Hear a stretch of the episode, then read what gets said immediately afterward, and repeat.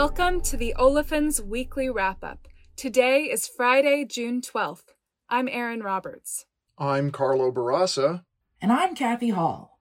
And together we bring you the IHS Markit podcast that reviews the top events moving the ethylene and propylene markets over the past week. The design of this podcast is to complement the content from the North America Light Olefins Weekly service, otherwise known as the NALO Weekly. Today we're going to talk about how the podcast will change. Going forward, our OPIS colleagues will be joining us, the first of whom is Kathy Hall. Welcome, Kathy. Can you tell our listeners a little bit about yourself? Thank you, Erin. I head up the Petrochem Wire team, which is a part of the OPIS NGLs group. I started Petrochem Wire in 2007 and in 2018 I sold it to OPIS. We publish daily price assessments and news for U.S. olefins and polyolefins that serve as benchmarks for chemical futures contracts. Glad to have you on the Olefins Weekly Wrap Up team. As many of you know, OPIS and IHS have the same parent company, IHS Markit. OPIS is IHS Markit's PRA. Kathy, can you explain what that means? PRA stands for Price Reporting Agency. It is an official designation given to companies like OPIS, whose mission is to assess commodity prices. PRAs hold to certain standards that are audited and certified as compliant. We adhere to strict codes of conduct to ensure consistent and accurate applications of methodologies. OPIS is a PRA that serves IHS Markit as a whole. Its assessments are available to our colleagues at the IHS consultancies, such as the IHS NALO team, for use in their own weekly and monthly reports. Thanks for that explanation. Carlo, can you explain why using the OPIS assessments is a great thing for our reports?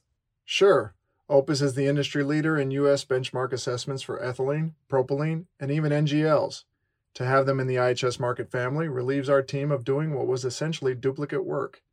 We can better focus on bringing our A game to analysis and forecasting, which is really our strength. That sounds like a win win all around.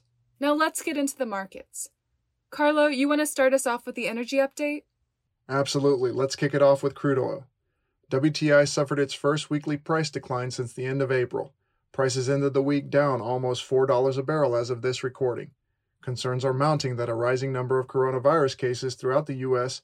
will dampen the recovery in transport fuel demand. It also doesn't help that inventories for oil, gasoline, and distillate have all increased week over week. Shifting to natural gas, Prices have been drifting lower over the last four weeks as relatively benign weather has stymied increases in summer cooling demand. With gas production flatlining, expectations of a tighter supply demand balance are fading given subdued weather forecast. I'll send it over to Kathy and Erin for updates on NGLs and olefins. According to the OPIS North America LPG report, ethane ended last week around 24 and 3 quarter cents per gallon. Ethane prices eased this week and reached 21.5 cents on Thursday. Propane prices also declined, moving from 49.5 cents per gallon last Friday to 48 and a quarter cents by Thursday. It was the same for butane, which slid from 56.5 cents last Friday to 53.5 cents by Thursday. Let's see how the ethylene market did this week. The ethylene market was extremely active this week, with trades totaling 38 million pounds completed at Texas and Louisiana hubs. Overall, ethylene spot prices weakened, dropping to 11.5 to 12.25 cents per pound for June delivery. On the cost side, the weighted average cash cost decreased slightly this week, driven by lower ethane prices. Formosa's Unit 1 in Point Comfort and INEOS's number 2 unit in Chocolate Bayou continue their planned maintenance with expected restarts at the end of the month or early July. According to a Texas Commission on Environmental Quality report, the BASF Total cracker in Port Arthur, Texas, reported flaring on Thursday due to an unplanned outage. This was possibly caused by a compressor trip. The plant has been shut down and an investigation is ongoing. Our price forecast has not changed from last week, and if you want to find out more, you can read the ethylene section of the NALO Weekly.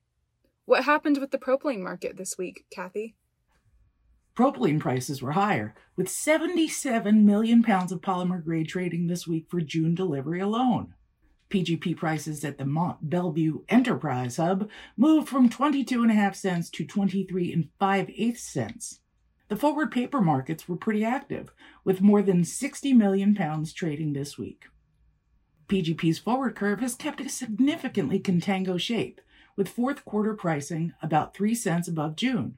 Read all about it every day in the Daily Petrochem Wire, and be sure to check out the NALO Weekly for the latest propylene forecasts by Carlo. Carlo, anything else? No, but I'm looking forward to hearing which OPIS colleague will be joining us next week. With that, let's wrap up the wrap up. For a complete summary of the week's spot pricing, production economics, supply demand trends, and of course the NALO short term and long term forecasts, check out the NALO Weekly each Friday. Join me next week when Diane Miller, Director of Product Management for OPIS Global NGLs and Petrochemicals, makes her debut on the Olefins Weekly Wrap Up. Don't forget to subscribe to our podcast and give us a like if you enjoyed it.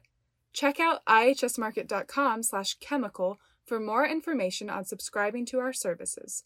And if you have questions or want us to cover something more specific, you can send an email to me at erin.roberts at ihsmarkit.com. Until next time.